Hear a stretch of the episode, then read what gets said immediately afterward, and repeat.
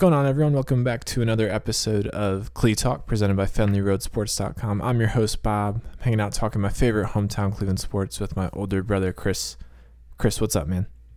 Not much, man. I got my steps in the last four days, walking around Indianapolis at Gen Con, playing a ton of board games, buying a ton of board games, and I think we averaged about 20,000 steps per day, according to my friend's iWatch. So Wow. I am all exercised up and ready to go for the rest of the week. That's 10 miles a day. I know, man. That's pretty crazy. it's probably more than I've walked the entire year leading up to it. So, yeah. That's not well, true, though. But glad you had fun. Glad you're back. Um, and we do have an announcement to make on the podcast. We are hanging it up. This is going to be the last episode of Clee Talk. Um, Chris, it's been almost well over three and a half years. We're, we're coming up to four years uh, of doing these episodes. Um, hasn't always been called Clee Talk, but um, me and you have been talking sports and mostly our favorite hometown sports um, for a long time. It's been a blast, but it is now time to uh, explore some other opportunities and, and um, do some other things. But Chris, it, has been a blast, and I'm, I'm glad to be here doing one final episode with you. Yeah, man, it's been a fun three and a half years or so, and uh, just some stats. We've this is our 184th episode. 121st Clee Talk. As you guys, our hardcore fans, remember us as What Are You Talking About? And Clee Talk was kind of like a monthly special. But uh, then we made it Clee Talk full time for our second season, and it's been that way ever since. So uh, thanks everyone for listening. It's been a lot of fun. We're not done yet though, Bob. We still have one more podcast left, so we're, we're gonna yep. we're gonna kill it just like normal. uh, just like normal, yeah. Um, we are going to do it a little bit differently. Usually we end with the news, but we're going to start with the news and then we'll go into some um, more interesting, fun topics to start. But Chris, um, big news coming out of the Cleveland Cavaliers camp about a week and a half ago. Uh, Kevin Love re-upping for a four-year uh, extension. Um, Chris, you know, most pundits thought that the Cavs were headed towards a rebuild, and Kevin Love was the big piece that would net them a lot of draft picks and and, and prospects to to uh, reboot uh, to jumpstart that rebuild. But um, you know, we got this sense that there may have been an urge from Koby Altman and Dan Gilbert not to totally strip it down, and, and they re-up their All-Star uh, power forward for four more years. What, what are you, what are your thoughts uh, of Kevin Love now that he's going to be back uh, in a Cavs uniform for the foreseeable future? For at least the next six months, because that's when they can uh, they can't trade him until January, so he does not have a no trade clause. So let's let's pull the brakes on on it not being a rebuild just yet. But certainly signing him to a four year extension is a very good sign. Uh, this is a very smart move by the Cavs. For one, I'm taking the under on whether or not he plays that whole contract with Cleveland it's it's so funny that the one guy who has been involved in every trade rumor since he's gotten here is the one guy who has shown the most desire to be here and and and, and still people don't believe him. But but this time I'm skeptical for a number of reasons because I think the Cavs are about to find out what no man's land is like good enough to get there, but not good enough to do anything. And I, I think that's what the Cavs will be this year with Kevin Love as their centerpiece at best. So I'm not 100% sure that Kevin Love won't be traded because now, without any team options and without a no trade clause, Kevin Love becomes a much more attractive trade piece than just a couple month rental. So I'm not totally convinced that the Cavs aren't trading Kevin Love, but I certainly think this is a good sign that the Cavs at least will be watchable until January. And I, I actually do not think Kevin Love will be traded this season. I think the Cavs are making a push for the playoffs, five through eight seed, of course, not championship, playoffs. There's a big difference, as we know in the NBA. Um, because I don't think the Cavs believe they will be bad enough to finish in the top 10. I, I think that Cavs believe that they are not bad enough to get involved in Tankapalooza and don't want a chance tanking this season only to lose out on a high draft pick to Atlanta because Atlanta gets their pick if it's 11 through 30. So I think the Cavs are going for the playoffs this year because they've already traded the first round pick to get that out of the way. And then in the offseason, with Kevin Love's future secure, they will have more suitors for him because uh, he won't simply be a rental. So I, I do think that that's their master plan. I think Kevin Love will play this whole year, but I'm not so sure he's going to play that entire contract. Yeah, I, I probably agree with you. Um, and I think you're exactly right. I mean, the Cavs inked Kevin Love with the intention that to signal to everyone, hey, we we're going for it. We're gonna make a push for the postseason this year, and I think that's that's admirable, especially considering how embarrassing the Cavs were the first time LeBron left. I I, I totally understand why Dan Gilbert and the front office want to show the NBA world that you know Cleveland Cavaliers can be moderately successful without LeBron James in, in, in uniform. And they certainly were not that the first time he left. I think by inking Kevin Love and just with the general roster that they have, they, they do have a chance to to make it uh, in the bottom half of a, of a poor Eastern Conference. Um, but Chris, I, I, I agree with you 100%. I don't see, unless the Cavs, you know, everything bounces in their favor over the next couple years, you know, Collin Sexton,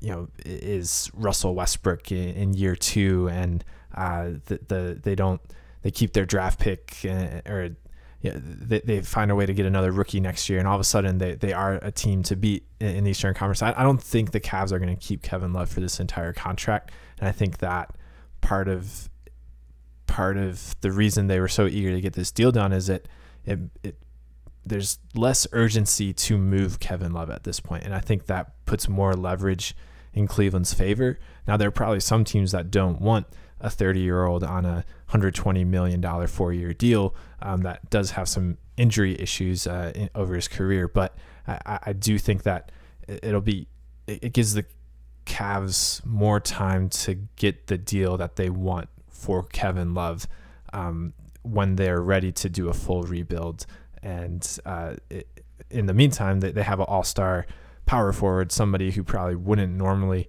come to Cleveland given their current prospects. So I think it's refreshing. I, it's going to be, I don't want to say exciting, but it'll be, you could turn on a Cavs game in January and not be uh, ashamed and disgusted about what's on the court. Like the Cavs are actually going to put out uh, a respectable product this season, and, and that um, I, I didn't expect when, when LeBron left for LA. So I, I, I'm excited in that aspect. And I'm also just excited because it's Kevin Love. And for four years, he has gotten a ridiculous amount, an unfair amount of criticism and blame for how the four seasons with LeBron have gone. And given the choice, you know, Kyrie Irving asked out, given the choice, LeBron James left and, and signed for LA instead of uh, staying home. But Kevin Love, over that course uh, of the LeBron James years, he, he re signed with Cleveland twice. And, and that feels really good. Um, it feels really good coming from Kevin Love. Um, and I, am just happy that he's on the team. But yeah, I don't think he's going to, to finish the entire that the deal. I agree with you on that piece. Yeah, one last quick point. The the other door is this Collin Sexton wins Rookie of the Year. Now the Cavs have two out of three. And let's not forget, going into this offseason, some of their bad contracts become expiring contracts in 2020. Don't underestimate the ability of the Cavs to give a team a ton of salary cap room or salary relief and throw in some draft picks if, say, a guy like, I don't know, this year's DeMar DeRozan Kawhi Leonard deal comes available to get them that third part. So it could it could go the other way. I could be wrong, but I, I like the move because it get because as you said, Bob, it gives the Cavs options. Yeah, definitely. Well, uh, that's it's good that Cleveland ha- the Cavs had a positive uh, some positive news in the summer where LeBron James, left. So I'm, I'm happy for the Cavs. Um, Chris, let, us turn to the Indians real quick. Uh, the trade deadline is over, and the Indians, uh, you and I both expected them to make a deal for a position player that would somehow trigger an upgrade in the outfield, and they did just that, obtaining 30 year old center fielder Leonys Martin from the Tr- Detroit Tigers uh, in exchange for Cleveland Indians shortstop Will Castro. Uh, Chris, does this move the needle for you? Is it exactly what the cat the Indians needed, or were you expecting something a little bit more substantial? Well, first, I was not expecting something a little more substantial. This was the exact kind of move I did expect from them No- along the lines of Brandon Guyer. No Uh, Bryce no, Harper? No Bryce Harper, Bob. I wasn't drinking that Kool Aid, though. It would have been fantastic if they got him for cheap. Obviously, at the right price, who wouldn't have taken Bryce Harper? But talking about Shane Bieber, and someone even said Mike Clevinger. That's a little bit too steep for a three month rental because the Indians are not paying him $200 million, let alone $400 million. So kiss that one goodbye. Yes, Leonidas Martin, uh, easily the best pure center fielder on the roster, helps their outfield defense. And Bob, everyone was uh, mad about his bat. He debuts with home runs in his first two games. So clearly the Indians uh, upgraded their outfield. Um, at least defensively. Not no knock on Rajai Davis, but he's more of a corner guy, even though he has the speed. Martin's a natural center fielder. Um, look, man, this isn't going to move the needle, but it's definitely going to add depth to to their weakest position. And I've been on the I've been saying for a while the Indians don't need that move. They they didn't need to make that move. The one they did earlier in the bullpen, that was the move they needed to make. That was the headliner. This is just retooling some things and adding some depth. I, I think they're fine without going after a guy like Machado or Bryce Harper or something like that. That that that, that would have been a luxury that the Indians just couldn't have afforded. Yeah. First on Bryce Harper, um, he's having a, a poor season, a, a disappointing season, and to ask for the, the names that were being thrown out in in uh, in exchange for Bryce Harper were, were acting like you're getting the MVP caliber season that uh, of Bryce Harper that we saw a few years ago, but he, he's not having the best of seasons right now. So I, I'm much happier that they get, went out and addressed the position in need in, in the outfield with a pure center fielder, Leonys Martin, a guy that you know isn't known for uh, hitting all too well, but he's probably having one of the better offensive seasons of his career heading into free agency uh, for him. So he probably has some stuff to prove. It's a deal that makes sense for the Indians, a deal that we've seen them make many times before. Brandon Guyer, like you said, is probably the most uh, obvious one. And the, the Indians have made waiver deals in, in the past two seasons. Coco Crisp and Jay Bruce, both outfielders obtained after the trade deadline, but before the waiver uh, before the waiver deadline. So I, I don't think the Indians are done. I, I, imagine another position player may be added to this group uh, via via waivers. Um, but for, for the time being, I, I think it's just what the Indians needed um, to shore up their outfield in the short term. Yeah, definitely. And and Bob, you alluded to it. The waiver deadline has not passed. They got Jay Bruce for nothing at the waivers. That was a great deal last year. Certainly helped them down the stretch. And Bob, because of their slow start, they will not only get the guys that they want, they get first dibs at blocking all the other American League contenders from getting guys on waivers. So Indians are in a very good position. I don't necessarily think they're done dealing yet, Bob. I do think they are, will pull off a waiver deal, but they've done enough. They're in position. They're going to win the Central. They they they're giving themselves as good a chance as they possibly can get. It's not going to be easy, but they've got a shot. Yeah, definitely. And, and I actually like, you know, they made a smaller deal that day too for a AAA prospect. Kind of weird that uh, there's a deadline deal for an exchange of, of prospects on both sides with the Cardinals. They obtained Oscar Mercado from uh, St. Louis. Um, he's going to be playing in AAA for a little bit, but uh, they dealt two lower tier uh, outfielders for him. And uh, by all accounts, he's got the bat, he's got the speed. So I, I think that the Indians are getting ready um, either to pr- promote him late in the season or they're looking at 2019 that, you know, outfield is just a, a rotating mess uh, of bodies out there. And with Brantley hitting free agency, um, they're going to need to address that position, uh, not just short term but long term. I, I, like that deal. Yeah, I mean, you got Chisenhall, Naquin, and Zimmer all on the DL. Uh, it's it's been rough from an injury standpoint, but hey, I mean, teams are going to get hurt, and and at least the Indians, you know, these guys that are getting hurt, it's it's not crushing them. They're they're, they're core players. Knocking on wood, are still all relatively healthy. Yes, and that is uh, good, very good to hear. Um, all right, well, Chris, um, last piece of news, and, and this is um, in the college football world, earth shattering at that, or you're here, you're feeling tremors at this point. I would say Urban Meyer uh, being placed on leave of absence uh, from Ohio State football as Ohio State investigates uh, his involvement in or not involvement, but his uh, delay in, in firing an assistant coach, Zach Smith, um, who has been with him for, for over three years. Um, Zach Smith, uh, obviously being investigated for domestic violence and has a history of alleged domestic violence. So uh, Urban Meyer kind of getting in the cro- in the crossfire of that, and um, you know, when the story first broke, uh, Urban Meyer may have not been as truthful as desired. That may be contributing to him being on the leave of absence. But Chris, um, how big a deal is this for Ohio State football as we are just a, a month away for, for, from kickoff? Huge. I mean, Urban Meyer is one of the three best coaches in college football, and he may no longer be with the program anymore. I mean, it doesn't get any bigger than that. Uh, obviously, we're just talking from a football standpoint here. Um, you know, what Zach Smith did or, or, allegedly did, I think it's the evidence is pretty bad against him. Um, it, it, it, would nobody nobody condones that, especially not on this podcast. Um, and looking at it from a football standpoint, it, doesn't look good for Urban Meyer either because, you know, if it's true that he knew about this back in 2015 and this coach was allowed to stay on staff for, for this long, that, that that's that's a major problem. Um, anytime, but in particularly uh, this day and age with with all these domestic violence crimes. Excuse me, let me say that.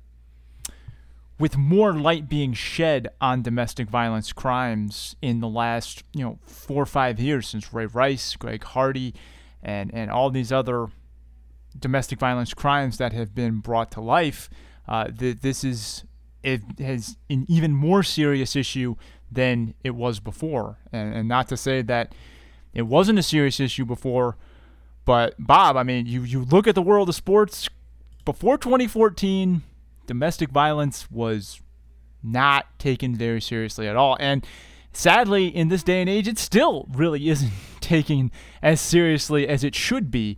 So yes, this this is a terrible situation for Urban Meyer, a terrible situation for Ohio State, and um, the the the the fact of the matter is, uh, there's a very good chance that Ohio State will be looking for a new coach uh, beyond 2018. Yeah, I mean it, it's kind of amazing, and th- there are a lot of things to unpack. Um, for for me, the, the the biggest is like. I'm Urban Meyer has to be a, a smart aware person. Um, and, and, in this current climate, may, uh, you know, he, he had that reputation of the people he kept around him in his program at Florida. And I think it was a lot has changed since then. There's been a lot more on lifting up the hood and looking at what's what's inside these programs and, and, the skeletons in there. Um, it's shocking to me that in 2018 a head coach of one of the five most prestigious football programs in, in the nation um, would carry that baggage around with him and, and let uh, an assistant coach endanger the program like that. It's also shocking that Urban Meyer has not learned the lesson that tons of head coaches have learned before him that the lie is worse than the crime. And, er, if Urban Meyer had just been truthful uh, the first time he was asked about the, these allegations, I don't think he'd be on a leave of absence right now. I think he would be under a lot of fire, but uh, and a lot of scrutiny. But I, I, do think it's it goes back to the lie just made it it, it compounded the issue, and, and there you know, are alleged text messages messages that that disprove what Urban Meyer originally said, and, and that's you know that show that he had been lying. So I, I don't think it looks good for Urban Meyer as well. Chris, prediction time. Do you think Urban Meyer will be Ohio State's football coach in the 2018 season? I don't think he should be, but I do think he will survive this. And I know I, I look, my gut says he's probably going to be gone, but I just had this nagging feeling that somehow he's gonna he's gonna make it make it through. I, I again, I, I don't condone any of this. I'm just telling you what I think, and I, I do think somehow he's gonna at least coach for one more year. Yeah, I I think the reason why you think that is th- this does feel a little bit different than these previous investigations. You know, placing Meyer on a leave of absence while Ohio State investigates that's a little bit different than the momentum of a coach getting caught in the line. Then you know he's forced to resign uh, at the end of the week. Um, so I, I, do think there's hope for Urban Meyer to, and, and I'm not saying that I, personally am hoping for him, but hope for himself to still be Ohio State's football coach uh, in September. I don't think it's going to happen. I think um, the precedent of prior coaches and the fact that the stigma of domestic violence, as you have alluded to in around football in, eh, over the past four years, uh, I don't think it looks good for Urban Meyer. I, I do think that uh, he will still be uh, a coveted coach in the future. Um, but I, I, do think he will not be Ohio State's head coach in 2018. Yeah, I mean, if if Urban Meyer gets to coach after this, Jim Tressel is going to be a very mad man. I mean, he lied about tattoos. Let's just be real here. I know it was an NCAA violation. It was $5,000 worth of tattoos that he lied about. And Urban Meyer gets the coach after this, I think Jim Tressel he'll, he'll he's he'll never say it publicly because you know he's a very soft-spoken guy, but inside he's got to be raging inside. I mean, it's kind of ridiculous. Oh yeah, for sure. I mean, he could. I think I think Jim Tressel, like if he wanted to, he could be a head coach right now. I mean, he's not banned oh. from oh. NCAA. Oh, definitely, but he loves being. Uh, he's president of Youngstown State. He he's yeah. moved up, man. Yeah, he's I moving he, on up, man. Yeah, I think he. Um, you know, that was he, he kind of saw the uh, that as like a sign to to switch careers and, and, and pursue something a little bit different. Um, I do think if Urban Meyer wanted to still be a head coach at a different school, I, I think there are lots of schools that would be willing to hire Urban Meyer and his baggage because he wins, and, and that's probably the why we're both unsure of whether or not he, he's going to be back as a head coach. It's I mean he's a dang good head football coach and, and has had lots of success with Ohio State. Um, winning gets you a lot of leeway. Yeah, I mean that's the one constant in sports winning cures everything. And I know in this case it's it's messed up, but it may happen again. I I, I don't know. I, I again, as I said before, our Bob and I, this podcast does not condone what's happened. But when you look at the reality, coaches have survived worse than this. So it's not out of the realm of possibility that he continues to coach Ohio State. Well, if Urban Meyer leaves, um, what what's the what's the prospect for Ohio State um, in 2018 and in the, their short term future? Well, this is this is an interesting question because the the trans this is a transition year for Ohio State. So you're transitioning a team. The last thing you want to do is transition a coach as well. You know, ideally you want to transition a team that's loaded to another coach. Um, this this is not a good time to be switching coaches because there there there are some question marks on this Ohio State team. Uh, I, I still think with Urban Meyer at the helm, they're they're the favorites to win the Big Ten, but and they're still loaded with talent. It's just they've they've got some seasoning to do. They've lost some key contributors over the last couple, or mainly last season. Um, but but at the end of the day, Ohio State is one of the best programs in the nation, best football programs in the nation. You know, yeah, 2018 would definitely be rockier if Urban Meyer was not at the helm. But Ohio State will attract a big name or a top assistant somewhere.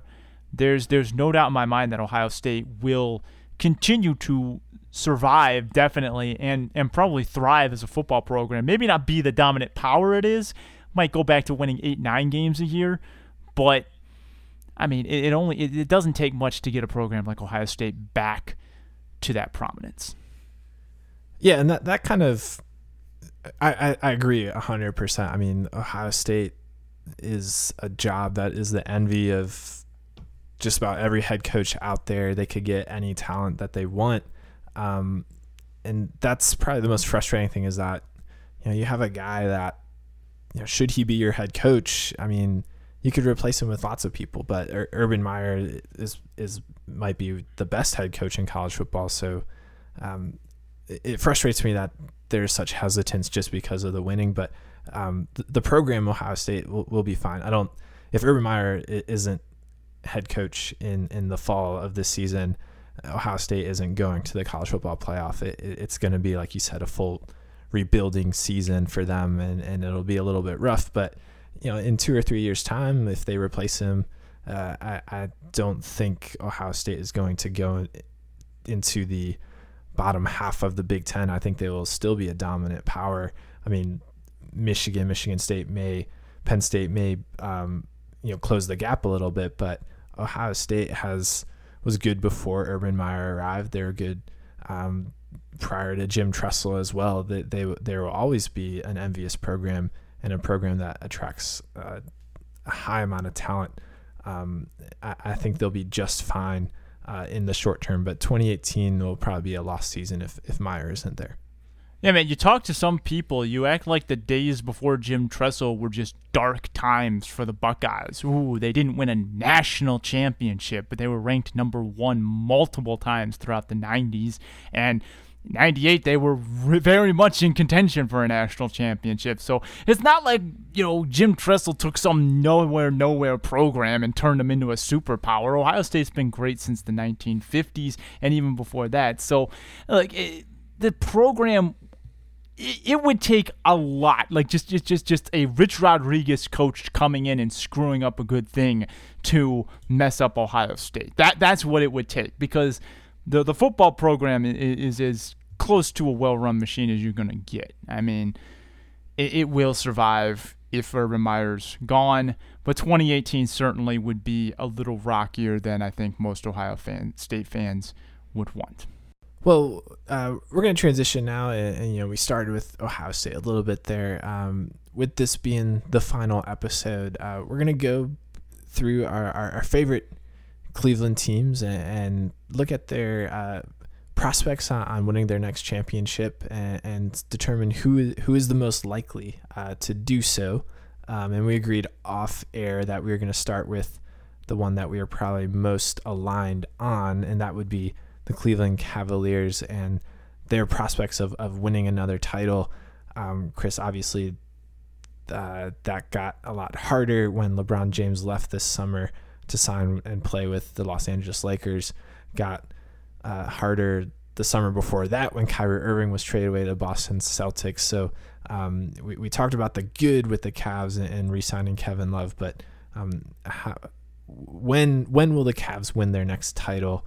and what are the odds that they are uh, the first, the, the next Cleveland team uh, to win a championship? The odds are zero, and I don't think they're ever going to win another championship. I think 2016 was it. They've reached the pinnacle. It was a great ride, a great parade, a wonderful story, and this team is destined to be one of the other 26 for ever. I mean, guys, look at the history of the Cleveland Cavaliers without LeBron James it's awful.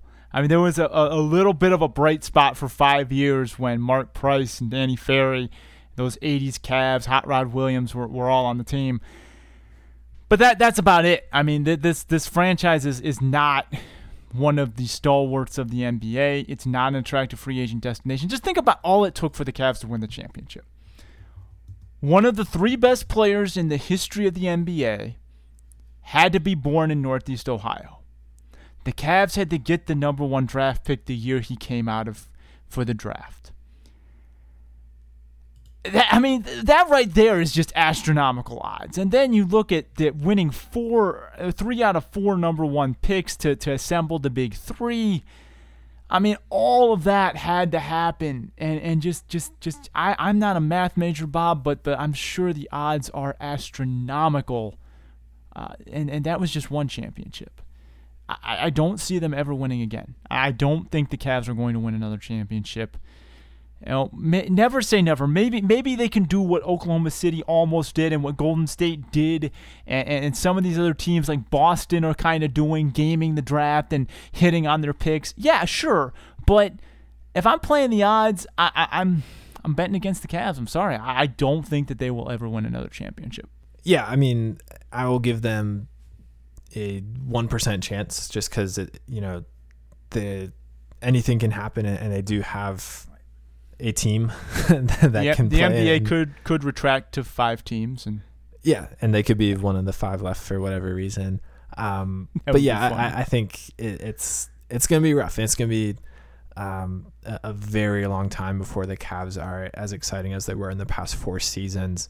Um, Chris, you, you talked about the times where the Cavs have not had LeBron in their history, and I would say it's been Brownsian. I mean, they they uh, though the Ted Stepien Cavs make these Browns look like the current New England Patriots. Uh, I, I don't. I mean, yeah, they give them run for their money for sure. Um, it, it's not been good, uh, and I don't think it's going to get better. Yeah, you refer to the Warriors. Everyone wants to do what the Warriors did and, and draft four legitimate All Stars and MVP and have the cap space to sign Kevin Durant.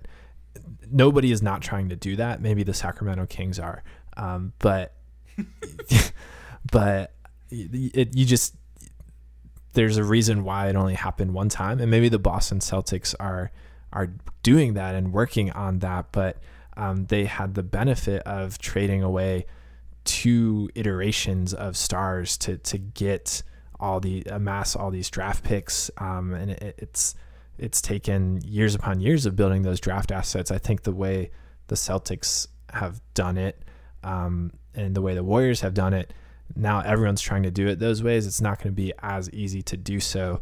I think the Cavs would have to innovate. Their off, their front office would have to be on the forefront uh, of a new way of getting in all this young talent. And I just don't think the Cleveland Cavaliers are an innovative franchise. Um, and combine that with the fact that I haven't seen a big time free agent want to come here with LeBron James playing 11 seasons. Um, I find it very unlikely that they'll want to come when he's not on the team. So, um, those two factors, I, I, just don't see the Cavs really having much of a shot of winning a title uh, at any given point. That, that they'll have to hit on three consecutive years of NBA drafts. Um, and we saw in the four years without LeBron, they had three number one picks and first round, multiple first round draft picks, and they really got they got a, a legitimate all star, a good role player, uh, a, a, starter that they traded away for Kevin Love, and everybody else was just about trash. So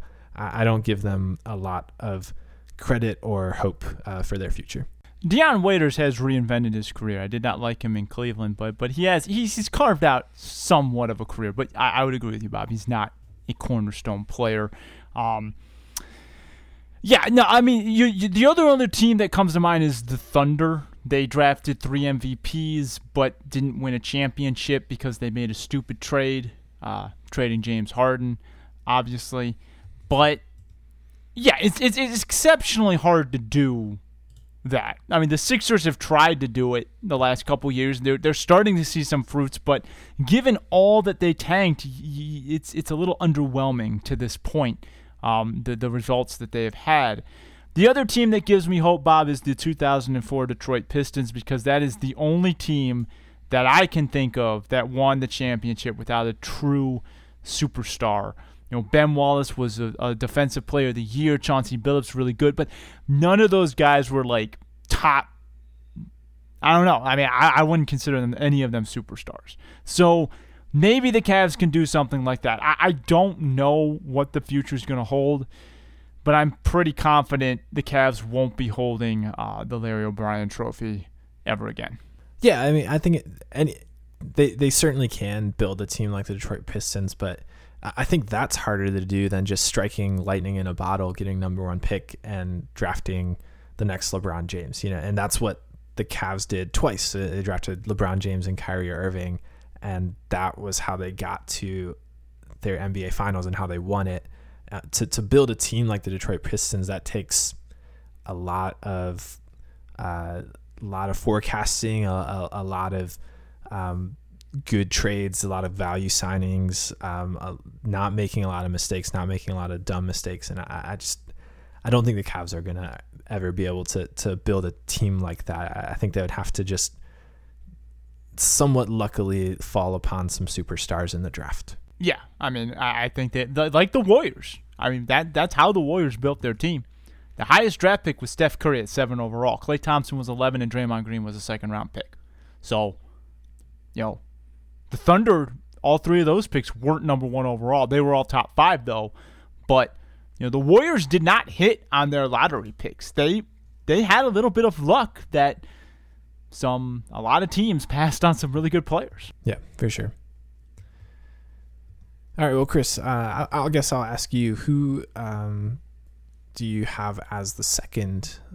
Uh, who do you have in the middle? I guess um, uh, chances of, of winning the title, and, we can discuss uh, their prospects. Well, by default, it has to be the Browns. We're talking about three teams. I mean, I'm giving the Cavs zero.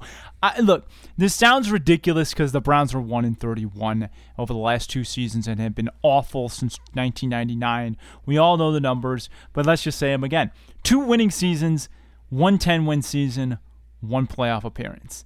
That is pretty terrible. Most of those seasons, double digit losses. So the Browns for 20 years have been awful just awful. It has been a terrible two decades. You want to know who else was basically awful for 20 years? The New England Patriots. They're the gold standard in the NFL. You wonder what the San Francisco 49ers were before Joe Montana? Awful. There have been a lot of awful franchises in the NFL that have suddenly become powerhouses because they get the right quarterback and coach. It is a lot easier to build in the NFL. The NFL is the easiest league to build in because there's a hard cap, there's short careers, and the draft truly does, you know, reward the worst teams with some, you know, a lot of picks. So the point is the Browns can are not limited by market size or superstars they actually can, if they get the right people running the organization, control their own destiny and build a team. It's the levelest playing field. So I do think the Browns, if we're talking long term, big picture here, we're not talking 2018, we're talking big picture here. Yes, they absolutely have a shot to win a Super Bowl. And I think eventually, statistically, if you give enough chances on a level playing field, they will at least have a shot at winning a championship in my lifetime. Yeah, I, I so when, when you don't consider who we're talking about, like let's not talk about the Browns for a second. Let's just talk about a rebu- rebuilding NFL team. I mean, the, the NFL of the three sports that we're talking about is probably the most level and, and equal of, of the three. They have a hard salary cap. They don't have a draft lottery. It's easy to rebuild through the draft. It's easy to attract players to wherever in free agency just because of scheme and the non-guaranteed contracts. It's easy to to lure somebody with, with some guaranteed money to play in your less desirable city. Um, and if you look at NFL rebuilds, I mean, most teams are able to do it in three years. Uh, if they if they draft well in two years and, and sign the right guys, they can go from one of the worst teams in the league to, to one of the best and, and a, a, Super Bowl contender. I mean, John Dorsey came from the, the 2 and 14 Kansas City Chiefs that then won 11 games in the next season. It, it can be done and it happens a lot. So that gives me a lot of hope and faith for the Cleveland Browns. I know that they uh, disprove everything that I just said because they've been in a rebuild for 18 years. Um, 20. But, 20 years now. um, but you know, any given three years, they, they could finally pull themselves up out of the muck and, and be a legitimate contender. And we might be on the cusp of uh, probably the, their best shot in, in, a very long time to do so um, heading into the 2018 season. So, yeah, I, I think the Browns certainly can win a Super Bowl in my lifetime, and I do think it's a lot more likely that they would do so uh, before the Cleveland Cavaliers do, just because of the league and the the the the nature of the league that they play in that actually promotes parity better than MLB or NBA. So I, I do think the Browns can do it, and I think they, they, they will do it. I'm not sure if this John Dorsey era are the Browns to do so, but um, every three years there there's there's hope that the Browns can do it. So um, yes, I, I do think that uh, they they are they have a much better shot of doing so than the Cavs. Yeah, yeah, I know. I know that this is the 20th year. I'm rounding up. I'm counting this as the 20th year for let's just be real about. They're still rebuilding this year. I don't expect any any delusions of grandeur. But but you're right. I, I I'm not look, John Dorsey and his the players he's brought in, they haven't taken the field just yet. I've got an open mind because you said it best. John Dorsey knows what it's like. He inherited the number one overall pick, a 2 and 14 team, and that team won 11 games next year. He traded for a quarterback this year that is basically an Alex Smith clone, the guy he got in Kansas City. Now, granted, Kansas City was a little more loaded talent wise than Cleveland is right now, but Cleveland does have some young, desirable talent and, and a couple of guys who are looking like they could be playmakers. So, I do think the Browns will, big picture, yes, they have a great chance at winning a Super Bowl just because of the level playing field compared to the NBA and the MLB. Cleveland is is cornered in some things that they cannot control. They have to they, they have they're hindered by by market size and other circumstances. In the NFL that does not exist. And so I think that that overall actually if we're if we're if we're ignoring the fact that the Indians who we'll talk to in a minute are currently in a championship window, if all things are even, the Browns always will have the best shot at winning a championship just because the other two teams are handicapped by market circumstances.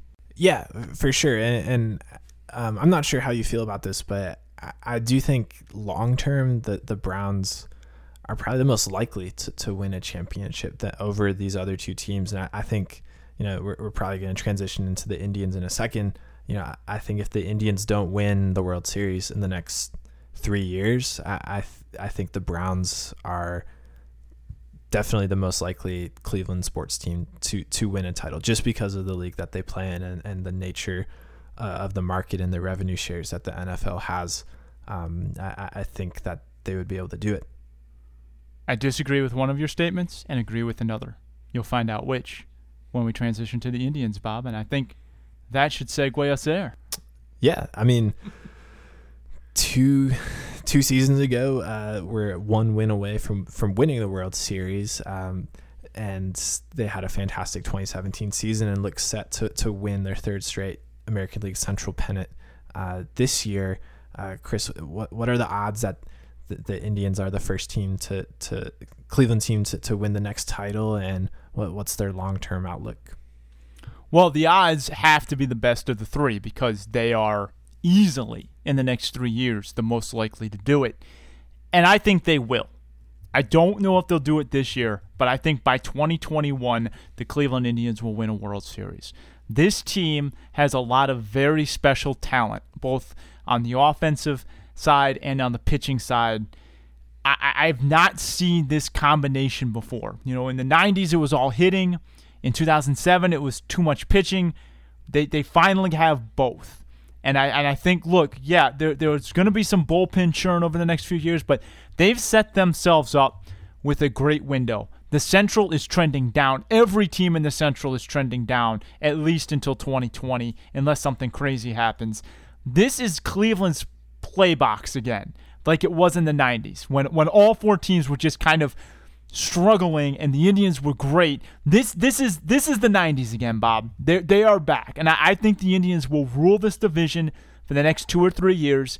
Give themselves four chances to win a world championship, and I think with this much pitching, with these kind of cornerstone guys and Jose Ramirez and Francisco Lindor, I think the Indians will win the World Series by 2021. Yeah, um, I, I I'm not comfortable putting a, a hard cap on it like you are. I, I think that they, yeah, it, it, over the next three years, hundred percent have the best shot and probably are, have the only shot uh, of winning a, a title um, amongst the Browns, Cavs, and Indians. Um, and, and, they're right there. I mean, they, they can they can do it this season. Um, they, they have the talent, and they are going to make the postseason to, to to make that run. Um, so I, I agree, and and the core is there. I, I just think a lot can a lot can change in baseball, and, it, it happens really quickly. And with the Indians, this core, you know, they're they're gonna deal with the first transition of it this upcoming offseason with Michael Brantley hitting free agency, uh, Andrew Miller and Cody Allen going to free agency. So um, they're they're gonna feel that, and and you know Francisco Lindor is gonna go into arbitration this season um, they're, going to have to make some decisions about uh, contracts and pay, and I, I, don't think it's as sure a thing as you're alluding to. But I mean, yeah, the short term that they have a, a, great shot of doing it. Um, I think the window can close really quickly, and I, expect it to close quickly um, for the Indians. I, I just don't know exactly when that that will happen. I think the only way the window closes quickly is if the Central catches up, and I don't have confidence in the Central catching up before 2021. That might be a little bold, but I'm looking at Kansas City and Chicago, and those two teams aren't even playing their good prospects yet. So they are at least two years away. I'm looking at Detroit. That's an old team that that's still trying to get younger. I'm looking at um, Minnesota, a team that made the playoffs, but nobody was really confident in, and they they're selling at the trade deadline. I don't think these teams are going to be ready to contend with Cleveland, even if some things go wrong for the Indians for at least two or three years. Again, I'm putting odds on it. I, am playing the odds. I could definitely be wrong. And you know what the best thing about this prediction is, Bob? Is if I'm wrong about the Cleveland Indians being the first to win a championship, that means another Cleveland team won a championship. So I'm not going to be bummed out about that. So, but but just looking at at the landscape and looking at what this team has, I think if this team gets four cracks at it, they're coming away with one. It could be this year but I think by 2021 they will win a World Series. I hope you're right, man, because Indians are World Series is the one that I want. I yes. mean, the the first time I would take any title, whatever. I mean, I'm glad it was LeBron and the Cavs, sure, but World Series would mean a lot to me. Um, so I, I, definitely hope you're right. I'm right there with you, man. Indians, uh, the World Series is the one I want. I mean, I'll take all of them. Look, it's not like I won't enjoy a Super Bowl, and I certainly enjoyed an NBA championship, but the World Series is the one I want. That this is, it's exciting to be an Indians fan.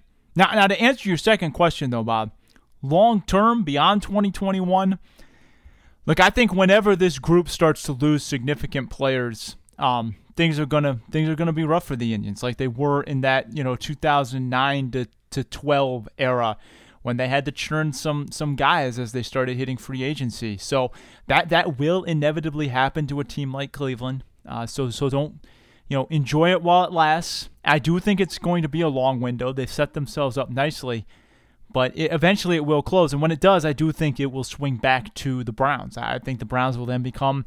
Cleveland's best hope just because of the level playing field. And, and I have no confidence in the Cavs because I think the Cavs are up against bigger odds than the Indians are. The Indians, I mean, baseball isn't what it was as far as the money goes. You're seeing a lot of teams, the big spenders don't always win anymore. Uh, it's more about the draft and the farm system than it has been in the past. So I do think the Indians have better odds than the Cavs because I do think Chris Antonetti is, is one of the best executives in baseball. He's proven that over the last five years. Uh, he and Shapiro took a lot of heat but but Antonetti uh, in taking over for Shapiro has done a fantastic job, and, and even before that, running all these drafts that produced uh, these these great players that we have.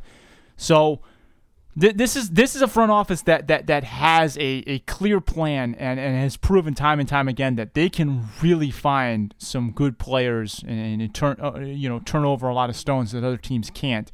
So I'm still confident in the Indians long term, but I think obviously when this window closes, it's going to be a churning process like it is for, for all, you know, mid, small to mid market baseball teams. Yeah, I think that's a fair point. Um, the the the saving grace is that the the Indians have that consistency in the front office. You know, almost 20 years uh, of the same guys there, um, or proteges and and uh, you know mentees taking over for their mentors and, and whatnot. Yeah, it um, goes it, all the way back to John Hart, who passed it off to Shapiro. I mean, this right. this goes all the way back to Jacobs Field. So, I mean, you can attribute basically the Indians, given their market size and, and the ability of that front office, they're able to build a contender once once a decade. And, and so, once this window closes, you know, within the next ten years, they'll be back. I mean, it'll be tough for them uh, in in those down years, but I mean, they, they do have a, kind of a rhythm that, that you could kind of look to. Um, but again, you know, with the NFL, that window, that uh, the rebuild is, is so so compressed and so much smaller. I, I just think that, um, yeah, I, agree with you. If the Indians don't do it by 2021 or you know the next few years, uh, Cleveland Browns are, are probably our, our best hope. and so it's hard to say those that. words. It is hard to say those words. Oh man. Yeah. Please win the World Series. Please do it. I mean, look, I want the Browns. To, I, Bob, ideally, we I want all three in my lifetime. I know that's greedy, but I would love for all three teams to win one championship. And, and, and the hardest one is in the bag. That's the good thing is that the one that that is least likely to happen has happened. So so I think the other two even if the Indians don't do it by 2021, I think they both have a good chance at at happening. Um, but man, it, the Indians have got to capitalize. I, I, I have a great I, I I'm very confident in my prediction that the Indians will win the World Series in the next four years. I hope you're right. I think I everyone really listening, I think everyone listening does because this is a Clee Talk podcast, and I assume most listeners are Cleveland fans. Though we might have some, might have some other fans trying to tune in and see what's going on. Well, no you, secret you, strategies here. If you don't, if you don't hope he's right, just stop listening. well, unfortunately, even if you do hope I'm right, uh, you will you will be unable to listen to Clee Talk going forward, as Bob mentioned in the intro. This is our last podcast. And I, I, know I speak for both of us when we say thank you for listening and supporting this podcast all the years. Or three and a half years is a very long time. Uh, 184 episodes, which is 16 shy of 200, which is the year the Cavs won the NBA championship. So I guess it's kind of poetic that way. But thank you for listening. Um, FamilyRoadSports.com will still be up, and our, our podcast will still be archived. You can relive the good times. Uh, that that I guess is a good transition, Bob. Uh, what what is your favorite Clee Talk or what are you talking about moment? Uh, there are lots for sure. Um, you know, I remember the first episode we did um, post 2015 NFL Super Bowl where uh, Malcolm Butler picked off the Seattle Seahawks um, at the goal line. Um, it's crazy that the Seahawks are a shell of themselves already. Um, over the course of this podcast, they seemed destined for multiple Super Bowls. Um, but for me, my, I, I, have two favorite episodes, and, and they um, kind of go hand in hand. you and I went to Game Six of the NBA Finals in 2015 watch the Warriors uh, win their first title uh, of this current run that they're on in Cleveland on home turf, and that was heartbreaking. I had to drive back to Nashville, and we did an episode very shortly after. Um, and that was just really hard to record when I was so upset. You know, I, I hadn't been that depressed about a sports game, and, and well, probably since LeBron James left. Um, so that you, was you, tough. You were pretty depressed after that wild card game lost in 2013, though. I remember leaving the stadium with you. You you were not a happy camper. Oh yeah, I forgot about that one. Um, yeah, that I forgot that they even went to the wild card. Nick Swisher and all that. Um, Michael Bourn. Yeah, yeah, Michael. Oh my goodness. um, so that was a tough podcast to do, and I think you and I got in like a huge argument on that one over Anderson I believe. Yeah, Anderson Varejao started a pretty big argument that day. Yeah, and just arguing about like how good the Warriors were relative to the Cavs and all that. Um, that was a tough one. Um, but then a year later, doing the 2016 post NBA championship podcast where the Cavs had won it uh, after that amazing game seven, um, just felt really good. Um, and so those were kind of two great bookends. Um, a, a, lot of emotions that you and I shared with each other. Um, great, great to talk about. What about you? What was your favorite moment? Well, those two are fantastic, but mine has always been the college football pick'em podcast. That was a "What are you talking about?" holdover. That's the the only podcast we did on Cle Talk that we kind of just broke the mold of Cleveland sports. It was kind of our year ender. We we kind of shook up the format, had a little more fun. Uh, not that we don't have fun, but but that one is particular fun. And, and my favorite one, I think it would have been the middle one when I used the coin to pick all of the games. And I'll never forget your reaction when I flipped the coin to pick the Alabama Ohio State semifinal. No, it wouldn't, it wouldn't have been that one, but it, it was one of the semifinals games. I think it was it was maybe Clemson. I forget who it was, but it was someone that I shouldn't have been flipping a coin up for, and I flipped it, and you were just like, "You are not flipping a coin over this." Yeah. it was, it was uh, that that was a pretty that was that was probably one of my favorite, just kind of organic um, reactions is that that you know the coin really uh, really kind of became a bigger thing than I thought it would be, and it was it was just fun because I mean you picked all those bowl games. I don't know half of the teams in it, so I just flip. I mean, heck, I couldn't have done any worse. We never tallied our record from from those, Bob. We never we never we never found out how how, how we did. I mean, uh, we did in uh, the big games, but not the not the small ones. I think uh, we both were above eighty percent. I, I don't think so. I, I would be stunned if we were both above eighty percent. Yeah, I, I I'd be stunned if I were over five hundred. I mean, if you asked me as soon as we stopped recording, who did you pick for the first week of bowl games? I couldn't tell you a single team. I couldn't. Yeah, yeah no, that, that is funny. Yeah, I mean, I had to re-listen to the podcast. I mean, I, I did once to to try to find out who I picked, and I'm like, this is ridiculous. I don't want to do this. I don't want to look for all my picks on the podcast. But yeah, we I remember we recorded, and then a day later I asked you who you picked, and we both didn't know. Yeah, I have no clue. The famous Idaho Potato Bowl will be missed, but lots of good memories here on Clee Talk. Um, hopefully, you guys have just as many as we do. Uh, again, we thank you all for listening please continue to listen to our podcast. It'll be archived on iTunes and FamilyRoadSports.com. And who knows what the future will bring. Uh, but for now, uh, Cle Talk is no more. And uh, we thank you for listening. And as usual, go Cleveland. Yeah, uh, just thanks for everybody that, that listened. Um, would still love to hear any feedback about the show, um, favorite memories or, or whatever. Um, thanks for listening. And Chris, always good talking to you. And yeah, go Cleveland. Go Cleveland. And man, I love you, Bob. Love you too.